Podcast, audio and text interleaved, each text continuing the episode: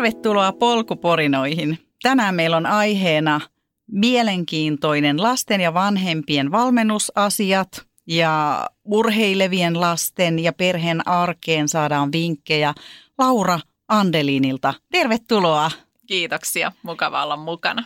Kiitos, kun pääsit mukaan. Mitäs näin perjantaipäivään kuuluu? Kiitos kysymästä. Perjantai-päivään kuuluu hyvää syksyistä säpinää. Ihanasti loman jälkeen työt alkanut ja nyt on jotenkin semmoista kivaa innostusta ilmassa. Ihana. Olisiko syksy vähän tämmöistä muutoksen aikaa? Voisi se ollakin jotain uuden luomisen mm. aikaa, joo. Hyvä. Tänään me tosiaan keskustellaan aktiivisesti urheilevien lasten vanhemmille ja valmentajille suunnatusta psyykkisen valmennuksen kokonaisuudesta ja siihen liittyvistä teemoista, eikö vaan? Kyllä vain. Hyvä. Lähdetäänkö hei siitä liikkeelle, että kuka Laura on? Kuka on Laura Andeliin? Laura Andeliin on 40-vuotias nainen Uudeltamaalta ja mä oon touhunut semmoisen parikymmentä vuotta sosiaali- ja terveydenhuollon parissa.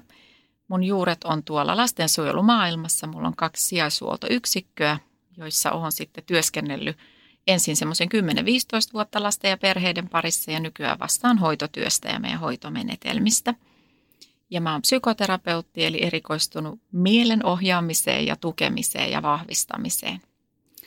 Ja ehkä sitten työn ulkopuolella, niin mä oon tämmöinen, miten mä sanoisin, rennon määrätietoinen nainen. Nautin 70-luvun soul-musiikista, elän vähän niin kuin puoliksi landella ja haaveilen siitä, että joskus voisin voittaa lotossa ja saada Italiasta viinitilan. Wow, okei, okay, kuulostaa hyvältä. Sitten vielä pieni linkitys tähän urheiluun, eli ymmärtääkseni säkin harrastat aktiivisesti, ainakin vapaa-ajalla. Kyllä. Urheilu on nykyään säännöllisen epäsäännöllinen osa mun elämää.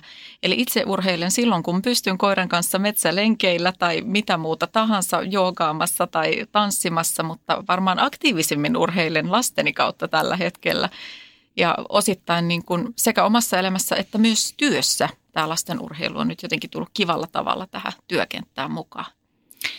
Mutta mennään tähän teidän valmennusosioon. Eli haluatko sä vähän kertoa, että mistä kaikki alkoi, että mistä sä sait inspiraation olla, kehittää tai olla mukana kehittämässä tämmöistä vanhemmille suunnattua valmennusta, joka ainakin mulle on ihan uusi ilmiö, en ikinä ole kuullut. Joo, tämä on uusi ilmiö ja ja yritänkin kehittää tässä jotain uutta, jonka äärelle päästäisiin niin kuin isommassa mittakaavassa vuosien myötä. Mä oon työskennellyt urheilijoiden kanssa useamman vuoden terveydenhuollon puolella ja tämä, tämä prosessi sai alkuunsa pari vuotta sitten äh, mun nuorimman lapsen jääkiekko äh, harrastuksen parissa. Eli treenien jälkeen olin availemassa hänen luistimia jeesailemassa siinä apuna – tuolla pukukopissa ja kiitin valmentajaa hyvästä lajivalmennuksesta ja sanoin, että aikamoista duunia teette tuolla kaikki valmentajat kentällä näiden pienten junioreiden kanssa. Ja lajivalmentaja, joka itse oli ollut pitkään lajin parissa ja tehnyt valmennustyötä, niin huikkas mulle siinä, että kiitos hyvästä palautteesta, että eihän tässä mitään näiden taitojen kanssa, että sitten nuo psyykkiset jutut onkin semmoisia, missä menee sormisuuhun johon mä sitten huikkasin, että no mutta jos näin käy, niin nykäsepä hihasta juodaan kahvit, että sitä mä oon tehnyt parikymmentä vuotta, niin mä luulen, että me voidaan täydentää toinen toistemme osaamista. Ja sitten se jatkui niin, että, että tota, valmentaja tarttui siihen ja sanoi, että voidaanko oikeasti istua alas ja jutella, että, mm. että tässä on jo niiden junioriurheilijoiden kanssa, niin välillä on tenkka poo, puhumattakaan mm. siitä nuorista tai tavoitteellisimmista urheilijoista, että mitä voisi valmentajana tehdä että kuinka voisi niin auttaa tätä asiaa eteenpäin. Sitten me istuttiin alas ja lähdettiin pohtimaan. Ja sitten siitä syntyi tämä urheilevien lasten vanhemmille ja valmentajille suunnattu ohjaus. Nyt vielä tarkennan, eli te ette valmenna psyykkisesti näitä lapsia? Ei, ei, ei alakouluikäisten lasten kanssa. Sitten kun lapset on varttuneempia, eli alakoulun loppupäässä tai yläkoulussa tai lukiossa, niin sitten ohjaus kohdistuu suoraan urheilijaan eli lapseen. No haluatko vähän avata, että minkä tyyppisiä asioita te käytte vanhempien kanssa tai ylipäätään avata sitä prosessia, että millainen kokonaisuus tämä on? Joo. Tämä alakouluikäisille lapsille ja heidän tukijoukoille suunnattu psyykkisen valmennuksen kokonaisuus tarkoittaa käytännössä sitä, että kauden aikana, eli mä ajattelen, että kausi on syksy ja kevät, niin kauden aikana me tavataan yhdessä kahdeksan kertaa, noin kerran kuukaudessa – ja keskitytään erilaisten teemojen äärelle, jotka liittyy siihen lapsen kasvuun ja kehitykseen sekä urheiluun.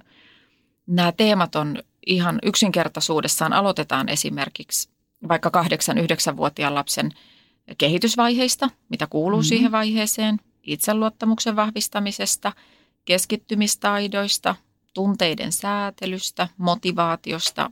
Eli hyvin semmoisista tavallisista aiheista, jotka liittyy urheiluun, mutta ne liittyy kyllä ihan jokapäiväiseen tavalliseen elämäänkin. Kyllä. Okei. Teettekö te sen keskustellen, harjoituksin? Millaisia menetelmiä te käytätte? Sekä että. Me tehdään niin, että me nähdään kerran kuussa tämän tietyn ennalta sovitun teeman äärellä. Ja, ja tota, meillä on ö, lyhyn, lyhyt tämmöinen teoriaosuus, jossa vähän niin kuin saatellaan ja lämmitellään aiheen pari ja kerrotaan niitä juttuja, jotka liittyy sen ikäisen lapsen kehitykseen, jonka parissa työskennellään. Ja sen jälkeen tietysti keskustellaan yhdessä ja pyritään pitääkin nämä tapaamiset mahdollisimman rentoina. Juodaan kahvit yhdessä. Keskustelu on aina tosi hyvä juttu, että saadaan niin kuin erilaisia mielipiteitä aikaiseksi. Ja sitten lopuksi aina tämä tapaaminen päättyy siihen, että meillä on laadittu tietyt harjoitteet sinne kotiin. Eli ne on semmoisia, no harjoite voi jopa olla väärä sana, ehkä semmoisia vinkkejä ja ajatuksia siihen, että mitä vanhempi voi sanoa tai tehdä arjen, arjen askareiden parissa vahvistaakseen jotenkin sitä lapsen oman toiminnan – ohjausta ja, ja urheiluharrastusta ja motivaatiota. Ja sitten meillä on vinkit valmentajalle, mitä valmentaja voi tehdä mm-hmm. siellä treeneissä. Ja sitten meillä on muutama vinkki pelitilanteeseen, joka on tämmöinen ehkä eniten jännitystä sisältävä tilanne. Ja sitten kun meillä on kaikki, kaikki tämmöiset äh, aikuiset, jotka työskentelee sen lapsen ympärillä, eli vanhemmat ja valmentajat, työskentelee sen saman teeman äärellä koko kuukauden, eli ohjaa kotona, ohjaa jäällä – ja sitten ohjaa pukukopista tai vaihtoaitiossa, mikä se tilanne onkaan, niin me saadaan aika, aika hyvä, hyvä vaste, eli tulos tälle ohjaukselle, koska kaikki aikuiset työskentelevät sen sa- saman vinkkikirjaston mukaan. Haluatko jonkun vinkin paljastaa meille? Onko se salaisuus vai voisitko avata hieman? Ilman muuta voin. Mä ajattelen, että tässä asiassa ei kannata pitää millään, millään, millään lailla niin salaisuuksia, vaan pikemminkin Hyvä. jakaa vinkkejä ja tietoa mahdollisimman paljon. Jos mä mietin vaikka, vaikka itseluottamuksen vahvistamista, niin se on semmoinen yksi teema, millä yleensä aloitetaan. Itseluottamuksen vahvistamisesta puhutaan yhteisesti, että mistä on kyse, mitä on itseluottamus, mitä tarkoittaa se, että me tunnetaan itsemme ja millä lailla lapsi muodostaa sen oma minäkuvan. Tämä on tavallaan semmoinen infopaketti, joka tulee vanhemmille. Sitten mietitään sitä, että mitä se vanhempi voisi siinä arjessa tehdä, jotta lähdetään vähän kiinnittää enemmän huomiota siihen, että minkälaisilla asioilla voidaan vahvistaa lapsen itseluottamusta. Yksinkertaisimmillaan varmaan yksi vinkki voisi olla se, että, että sano ääneen se hyvä, minkä lapsessa huomaat. Oli kyse sitten ihan pienestä asiasta, vaikka että hienosti osasit laittaa – hammastahnaa hammasharjaan ja harjata itse, että wow, meni, menipä hyvin. Tai että olipa kiva juttu, sä olit pakannut treenikassin valmiiksi. Tai että tosi mahtavasti mennyt viikko, koulusta ei ole tullut mitään huomautuksia. Että ihmisen tukeminen ja ohjaamisen vahvistaminen toimii niin, että on semmoinen sanontakin, että kiinnitä huomiota siihen, mitä haluat vahvistaa. Mm. Niin, niin tämä on jotenkin semmoinen ensimmäinen vinkki vanhemmalle sitten sit harjoitellaan sitä, että miten vaikka ennen treenejä tai treenien jälkeen tai siinä arjessa, minkälaisia juttuja voi sanoa ja tehdä. Valmentaja voi vahvistaa lajitaitojen oppimista sillä, että kun lajitaitoa harjoitellaan ja totta kai siinä taidon harjoittelun yhteydessä, niin tulee onnistumisia ja mm-hmm. epäonnistumisia, niin me tiedetään ihmisen toiminnasta ja aivojen toiminnasta jo sen verran, että että kannattaa jättää vähemmälle kritiikki tämän ikäisten kanssa yksinkertaisesti keskittyy siihen, että mikä onnistuu. Että jos vasemman jalan potku oli vielä heikko, niin sitten ei kannata mainita, pikemminkin sanoa, että hei, oikea jalan potku on erinomainen, nappaapas vasemmalle vielä lisää voimaa, kokeile saatko tehtyä samalla tavalla. Kyse on aika yksinkertaisista pienistä asioista, loppuviimein ehkä siitä, että me pysähdytään miettimään sitä, että miten me ilmastaan asioita, koska lapsi, erityisesti pieni lapsi, oppii mallin kautta. Eli se, mitä me tehdään, niin siitä muodostuu parhaimmillaan lapselle se toimintamalli, miten hänkin joskus toimii. Ja mä kuulen jotenkin, että se keskusteluyhteys ja se tapa keskustella ylipäätään muuttuu varmaan siinä matkan varrella sen vanhempien lapsen välillä. Kyllä. Kaikista hedelmällisimpiä on ne loppukauden ohjaustilanteet, jossa tämä vanhempien ja valmentajien ryhmä on jo tullut tutuksi toinen toisilleen. Ja mä itse tykkään hirveästi niin semmoisesta jotenkin huonostakin huumorista ja arjen epäonnistumisten jakamisesta. Sitten kun on luottamusta riittävästi siinä ryhmässä, niin valmentajat ja vanhemmat alkaa jotenkin jakaa sitä, että, että vitsi tämä meni ihan, ihan päin puuta ja tästä ei tullut mitään arvaa, mitä mä sanoin. Että mä muistin, että se piti tehdä näin, mutta mä en osannut sitä siinä tilanteessa. Ja sitten jotenkin siitä yhdessä jakamisesta syntyy semmoinen hyvä fiilis ja yhteisö mm. myös vanhemmille. On ok olla epätäydellinen. Mm. Me kaikki olemme sitä ja jotenkin yhdessä jakamalla, niin sitten me saadaan niitä vinkkejä ja pystytään jotenkin jeesaa toinen mm. toisiamme eteenpäin. Oletteko kohdannut mitään haastavia tilanteita, joista olisitte ehkä oppineet ryhmänä tai käsitelleet ylipäätään vaikeita asioita? Joo, mä ajattelen, no niin, en tiedä. Ehkä tämä mun intohimo tähän mielen ohjaamiseen ihmisten kanssa työskentelyyn, niin pitää sisällä jonkun semmoisen oman ajatuksen siitä, että – Mä en oikeastaan tiedä, onko olemassa teemoja tai asioita, jotka on vaikeita. Ne on enemmänkin mielenkiintoisia ja ne on osa mm. elämää. Ne asiat, jotka jotenkin eteen tulee, niin meidän elämä on tällaista. Kaikki ne sävyineen. Jotenkin mulla tulee ehkä mieleen semmoinen, mikä liittyisi nyt näiden lasten psyykkiseen valmennukseen.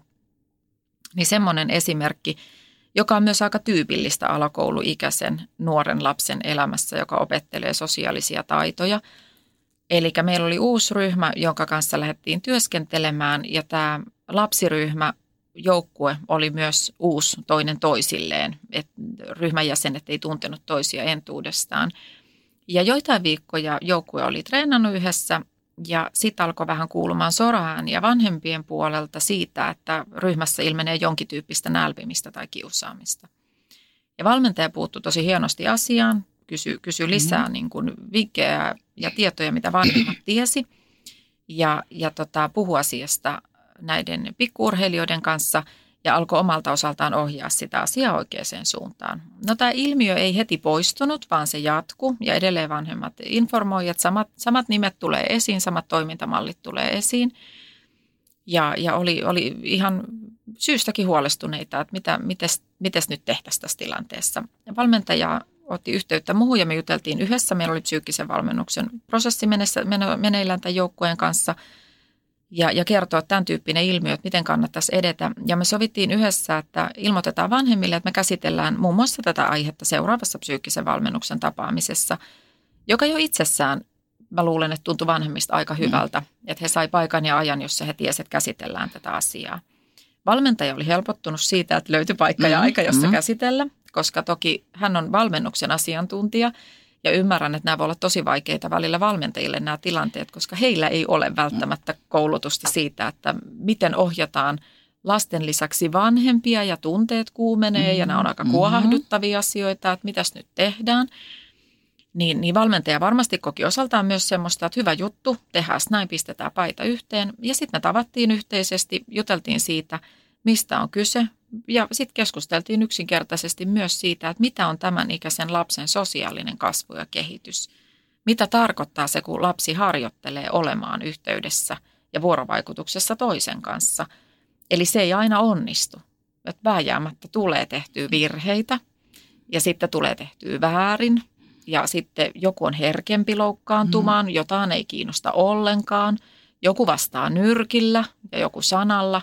Että tämän lasten kanssa niin se sosiaalinen vuorovaikutus ja taitojen harjoittaminen on tosi moninaista. Kiusaaminen ei ole missään nimessä sallittu, jokaista täytyy kohdella hyvin ja tasa-arvoisesti. Mutta sitten kun me puhuttiin tästä ilmiöstä yleisesti, niin mä luulen, että se lisäsi kaikkien vanhempien ymmärrystä siitä, mistä kaikesta on kyse – ja sitten ehkä tärkeimpänä asiana me sovittiin yhteisesti, että miten jokainen puuttuu tähän asiaan. Eli kun vanhemmat menee kotiin, niin miten he keskustelevat tästä asiasta oman lapsen kanssa ja minkälaisia ohjeita ja vinkkejä hän omalle lapselle siitä, että miten voi toimia, jos joku sanoo rumasti, miten itse pitää hillitä sitä kieltä tai käsiä. Ja jos näkee, että jotain kohdellaan kurjasti, niin kenelle kerrotaan heti.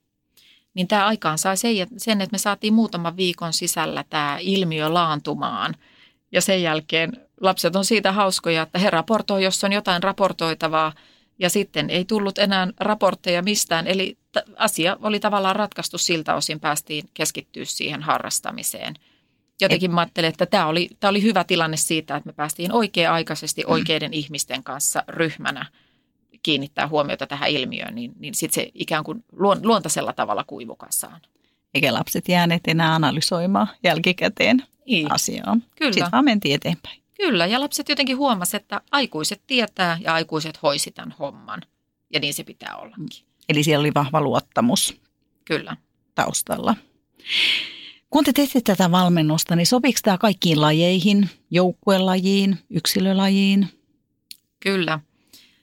Psyykkinen valmennus ei ole ra- lajiriippuvainen asia, koska meillä kaikilla on mieli. Ja meillä yllättävää. On, yllättävää. Meillä on oma psyykkinen rakenteemme ja, ja meillä on jokaisella yksilöllinen tapa mm. oppia ja reagoida asioihin – mutta kaikki, kaikkien aivorakenne on samantyyppinen. Ja psyykkisessä valmennuksessa lähdetään miettimään sitä, että kuinka juuri tämä yksilö toimii ja minkälaiset menetelmät ja ohjaus, ohjaustoiminnot sopivat hänelle. Miten sä näet siitä, kun tehdään vanhemmille, jos on yksilölajeista kysymys, niin tuleeko siellä jotain vertaisryhmiä vai onko ne ryhmät ehkä pienempiä siinä kohtaa? Silloin, jos tehdään semmoisen ryhmän kanssa työskentelyä, yhteistyötä, jossa urheilijat on, on yksilöurheilijoita, mm-hmm.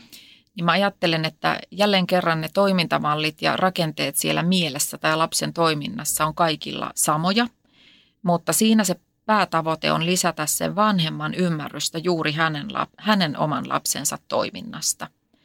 Ja näissä ryhmissä toimii useimmiten parhaiten se, ja, ja siitä onkin hyviä kokemuksia, että vanhemmat lähtee itse kertomaan esimerkkejä sieltä arjesta, koska lapset on erilaisia ja lapset toimii eri tavalla, niin silloin päästään pureutumaan paremmin siihen, että miten vaikka vetäytyvämpi, hiljaisempi lapsi mielessään toimii ja minkälaiset asiat tukee häntä jännittävissä tilanteissa, ehkä kilpailutilanteissa. Entäs sitten vilkas elosalapsi, jolla, joka taas hyötyy vaikka keskittymistaitojen vahvistamisesta. Et mielen rakenteet on, on tosiaan samat, mutta joitain ohjauksen, ohjauksellisia eroja on siitä, onko kyseessä yksilölaji, parilaji, pienryhmälaji tai joukkuelaji.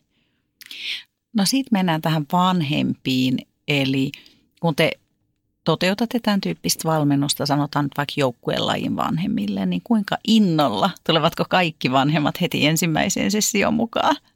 Ei suinkaan, eikä, eikä mun mielestä tarviikaan. Että sehän on hirveän hyvä, että, että ollaan vähän skeptisiäkin ja vähän pureskellaan niin kuin nielastaan. Että mä jotenkin tykkään semmoisesta, että ei, ei, ei, niin kuin ei suunapäänä.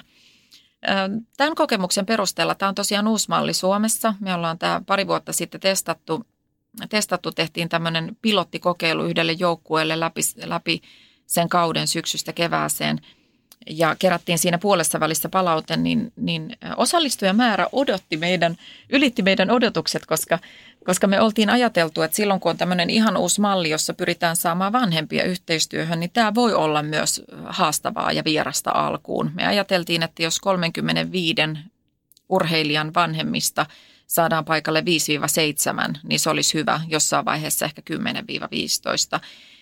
Mutta näissä ryhmätapaamisissa oli, oli yhteensä semmoinen 14-28 vanhempaa, joka oli enemmän kuin mitä oltiin odotettu ja me oltiin tosi tyytyväisiä siihen. Ja tämän valmennuksen edetessä vanhemmat alkoi puhumaan enemmän omista kokemuksista ja ajatuksista ja antoi myös hyvää palautetta siihen, että he koki, että tämän tyyppinen ohjaus tukee tätä lasta kokonaisvaltaisesti siinä kehityksessä ja kasvussa myös sen urheilun ulkopuolella – et ehkä paras, parhaimpia palautteita oli jotenkin se, että vanhempi koki vahvistu, vahvistuvansa vanhempana, oppivansa lisää niitä vanhemmuuden taitoja ja hyödyntävänsä niitä muissakin asioissa mm. kuin sen urheilun saralla. Et se on ehkä se johtotähti tai punainen lanka, eh, johon ajattelen, että tämän tyyppinen lasten ja nuorten psyykkisen valmennuksen mallin täytyykin tähdätä. Se ei tähtää huippuurheiluun, eikä lapsesta tarvitse tulla tavoitteellisesti kilpailevaa huippuurheilijaa, vaan lapsen tärkein tavoite on saada olla onnellinen juuri semmoisena kuin hän on. Ja jos liikunta ja, ja siellä oleva, oleva joukko voi tuoda hänen ympärille jotenkin positiivisia, hyviä kokemuksia, niin, niin se on erinomainen tavoite. Et lasten psyykkinen valmennus ei tähtää tavoitteelliseen huippuurheiluun, vaan hyvinvoinnin lisäämiseen. Ja voisiko sen ajatella, että sit he aikuisena toteuttaa samaa asiaa ja vie sitä hyvä sanomaa eteenpäin? niin kuin omas, omien lastensa kanssa kenties. lapsi, mallina. Kyllä, lapsi oppii parhaiten mallin kautta ja me ihmiset kasvetaan osana jotenkin omaa sukupolviemme ketjua, että mä joskus käyttänyt sellaista vertausta, että ihmisen vuorovaikutus ja ohjaus on vähän niin kuin helminauha. Että se, mitä me tehdään nyt meidän lapsen kanssa, niin, niin parhaimmillaan siirtyy ne hyvät asiat, niin siirtyy hänen lapselleen ja hänen lapselleen. Et se, miksi me toimitaan tänä päivänä vanhempina tai ihmisinä niin kuin toimitaan, niin meillä on omat vanhemmat ja omat isovanhemmat, jotka on meille ammentanut sitä mallia. Ja nyt tämän päivän tiedon ja taidon mukaan, jota meillä on aika paljon, niin mä ajattelin, että tämä on hyvä hetki tämän päivän vanhemmille pysähtyä sen äärelle, että mä pystyn vaikuttaa siihen, mitä mä teen ja mitä mä haluan siirtää mun lapsille. Ja tämä psyykkisen valmennuksen malli on jotenkin ehkä pieni osa tässä kokonaisuudessa vastaamaan siihen, siihen haasteeseen. Mä uskon, että monilla kuulijoilla on itsellä urheilevia lapsia ja he ehkä pohtii, että mitkä voisi olla semmoisia vinkkivitosia. Sä voit antaa yksi tai kolme vinkkiä, miten he voisivat toimia paremmin lastensa kanssa, jotta he motivoi ja ymmärtää heitä paremmin. Tämä on todella laaja kysymys. Mä, tein, mä tiedän, että tämä oli paha näin perjantai-ilta. ei se mitään. Mutta sä selviit, Laura? Mä, mä luulen, että mä selviin. Mä tykkään haasteista.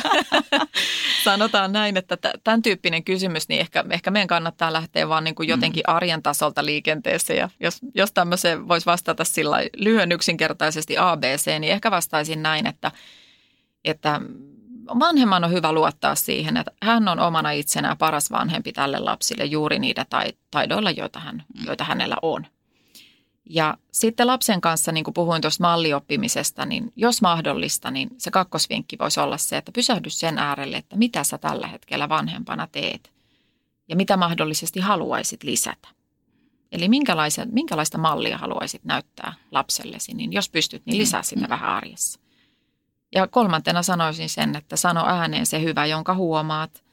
Edelleen, niin kuin sanoin mm-hmm. aikaisemmin, ihan näistä pienistä arjen asioista, niin me saatetaan ajatella monesti aika ihaniakin juttuja mm. meidän läheisistä tai lapsista. Mutta ehkä meidän kulttuuriin kuuluu jotenkin, jotenkin se, että me enemmän vaietaan kuin sanotaan. Mm. Niin rohkaisisin sanoa niitä pieniä asioita ääneen. Ja muistuta vanhempaa siitä, että jos ja kun sanot jotain positiivista lapselle ja huomaat, että lapsi jotenkin hyvällä tavalla ehkä vähän hämmentyy tai tulee joku pieni pilke silmäkulmaa tai hymynkare, niin silloin sä tiedät, että se meni aivoissa siihen mm. osa-alueeseen, joka on niin sanotusti maali.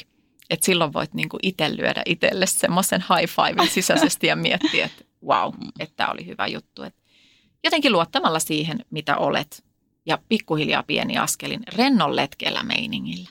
Kyllä, mutta siitä aina se elämä ei ole ehkä rennon letkeitä. Sitten on, ei. sä kuskaat lapsia sinne sun taas ja ees taas ja voi olla hyvin kiireinen työpäivä takana ja pinna kiristää, niin mitä sitten? Mitkä on Lauran vinkit tähän? Joo, se on toden totta näin, että me voidaan tavoitella rennonletkeitä meininkiä, mutta se ei, se ei totisesti aina sitä ole. No näihin tilanteisiin jälleen kerran palauttaisin tämän mallin mainion merkityksen. Eli tota, me saadaan olla kireitä ärsyntyneitä, koska mm. sekin on osa elämää ja meihin kuuluu nämä mm. tunteet. Mutta sitten sanotaan näin, että kun tullaan töistä hirveällä kiireellä, ruuat, treenikasti levällään, sitten vähän siinä äänen, äänen korotuksella jo vauhtia sinne autoon ja sitten istutaan mm. autossa – niin jos muistaa, niin siinä kohtaa voisi ehkä sanoa ääneen se, mitä just tapahtui. Sanoa, että ei vitsi mikä viikko, mulla oli ihan hirveän tiukka päivä. Että sori, nyt mä huomasin, että mä olin tosi kireä. Pikkusen jotenkin mallintaa ja rauhoittaa sinne takapenkille sitä, että okei näinkin käy välillä. Ja sitten jos vielä riittää energiaa tai potkuu itsellä, niin tehdä ehkä joku pieni juttu, jonka näyttää lapselle malliksi, että mitä voisit tehdä, kun on tämä kauhea kiire. Vaikka siis sanoo ääneen, että – huh, että mä palaskenkin mielessäni nyt kolme ja mä hengitän pari kertaa, niin kyllä tämä kuule tästä järjestyy. Että todeta jotenkin se, että nyt oli kiire, antaa pieni malli siitä, että mitä mä voisin mm. tehdä ihan tasarjassa ilman mitään kummempaa, että mä vähän rauhoitan. Ja ehkä pikkuinen hymyn kare huulille, niin kyllä siitä selviää. Se varmaan muuttaa sen ilmapiirinkin. Se todennäköisesti muuttaa ilmapiiriä, se riittää. Kyllä. Ehkä me suoritetaan ja yritetään olla jotain muuta. Välillä niin, saatetaan niin, sortua niin, siihen. Joo, kyllä. kyllä. Miten sä näet tulevaisuuden näkymät tämän psyykkisen valmennuksen saralla? Minne mennään? No jos saisin oikein toivoa, niin toivoisin toki, että, että psyykkinen valmennus otettaisiin ihan säännölliseksi luonnolliseksi osaksi harjoittelua. Mm-hmm. Ihan samalla tavalla kuin meidän valmennustiimeissä on vaikka ravitsemusterapeutti tai fysioterapeutti ja on lajivalmennuspäällikkö ja niin edespäin. Ja mä ajattelen niin, että, että tota, kun meillä on tämä mieli matkassamme ihan pienestä saakka, saakka sinne, sinne ihan vanhu, vanhuusikään saakka, niin sen huomaa erityisesti nyt huippuurheilijoiden ja nuorten urheilijoiden kanssa, joilla on kovat tavoitevaatimukset. Että huippuurheilussa ja tavoitteellisten nuorten urheilijoiden kanssa tämä psyykkinen valmennus alkaa olemaan Suomessa jo aika normaalia ja siitä puhutaan enemmän ja psyykkinen valmennus on osa valmennusprosessia. Mutta nämä nuoret kohtaa aika nopeasti tullessaan siihen tiettyyn ikään kovia paineita ja haasteita mm. urheilun saralla ja koulun saralla mm. ja elämän saralla. Et silloin eletään sitä vaihetta, että tuleekin aika paljon. Sitten kun yhtäkkiä aloitetaan psyykkinen valmennus, niin se on toki ehdottoman hyödyllistä, mutta jos me pystyttäisiin integroimaan, ottaa tämä psyykkinen valmennus osaksi sitä harjoittelua jo junioriurheilijasta lähtien, niin tämä ei enää tuntuiskaan tavallaan mm. miltään eikä tietyllä tavalla työltä, vaan nuori olisi valmiimpi jo siinä vaiheessa oma keskittyminen, itsetuntemus, itseluottamus, nämä psyykkiset valmiudet ja taidot olisi jo paremmat. Ja mä ajattelin, että sillä on kyllä pitkällä aikavälillä semmoinen nuoren hyvinvointia vahvistava vaikutus ja se on myös suojaava tekijä. No jos sä saisit toivoa, jos sulla olisi se taikasauva, niin mit, kenen kanssa lähtisit tekemään enemmän yhteistyötä? Miten me saataisiin rakennettua meidän tulevaisuutta enemmän tähän suuntaan? Ehdottomasti ähm, lajiliitot, mm. seurat, joukkueet ja eritoten vanhemmat. Koska mä ajattelen, että tämä on niin kuin Tämä on vähän niin kuin koko kansan juttu. Että tässä tarvitaan, tarvitaan semmoista yhteistä ymmärrystä ja halua muuttaa tätä rakennetta. Ja mä ajattelen, että tämä lapsille suunnattu psyykkisen valmennuksen malli, niin tämä on niin kuin pieni pisara meressä, mutta myös ajattelen, että jostain on lähdettävä. Ja mä tiedostan, että tämä on Suomessa vieraampi tapa tehdä työtä, mutta mä oon terveydenhuollon puolella työskennellyt niin pitkään lapsen ympärillä toimivien aikuisten kanssa, että mä vahvasti uskon, että, että meidän täytyy lähteä tätä kautta liikenteeseen. Että me otetaan aikuiset rohkeasti mukaan yhteistyöhön ja sitten me lähdetään tavoittelemaan sitä, että lapsi ja nuori on tämmöisen psyykkisen taituruuden osa jo pienemmästä lähtien.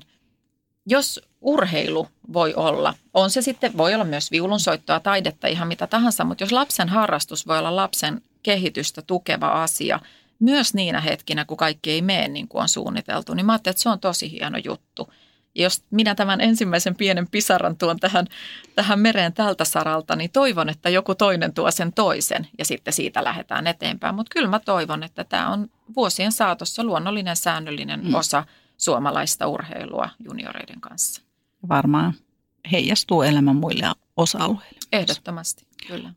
Jos sä tähän loppuun vielä voisit sanoa vanhemmille, las, urheilevien lasten vanhemmille jonkun viisauden, joita Lauralla riittää, niin mitä, anta, mitä sanoa, sanoisit näin loppuvuoden kiireisiin?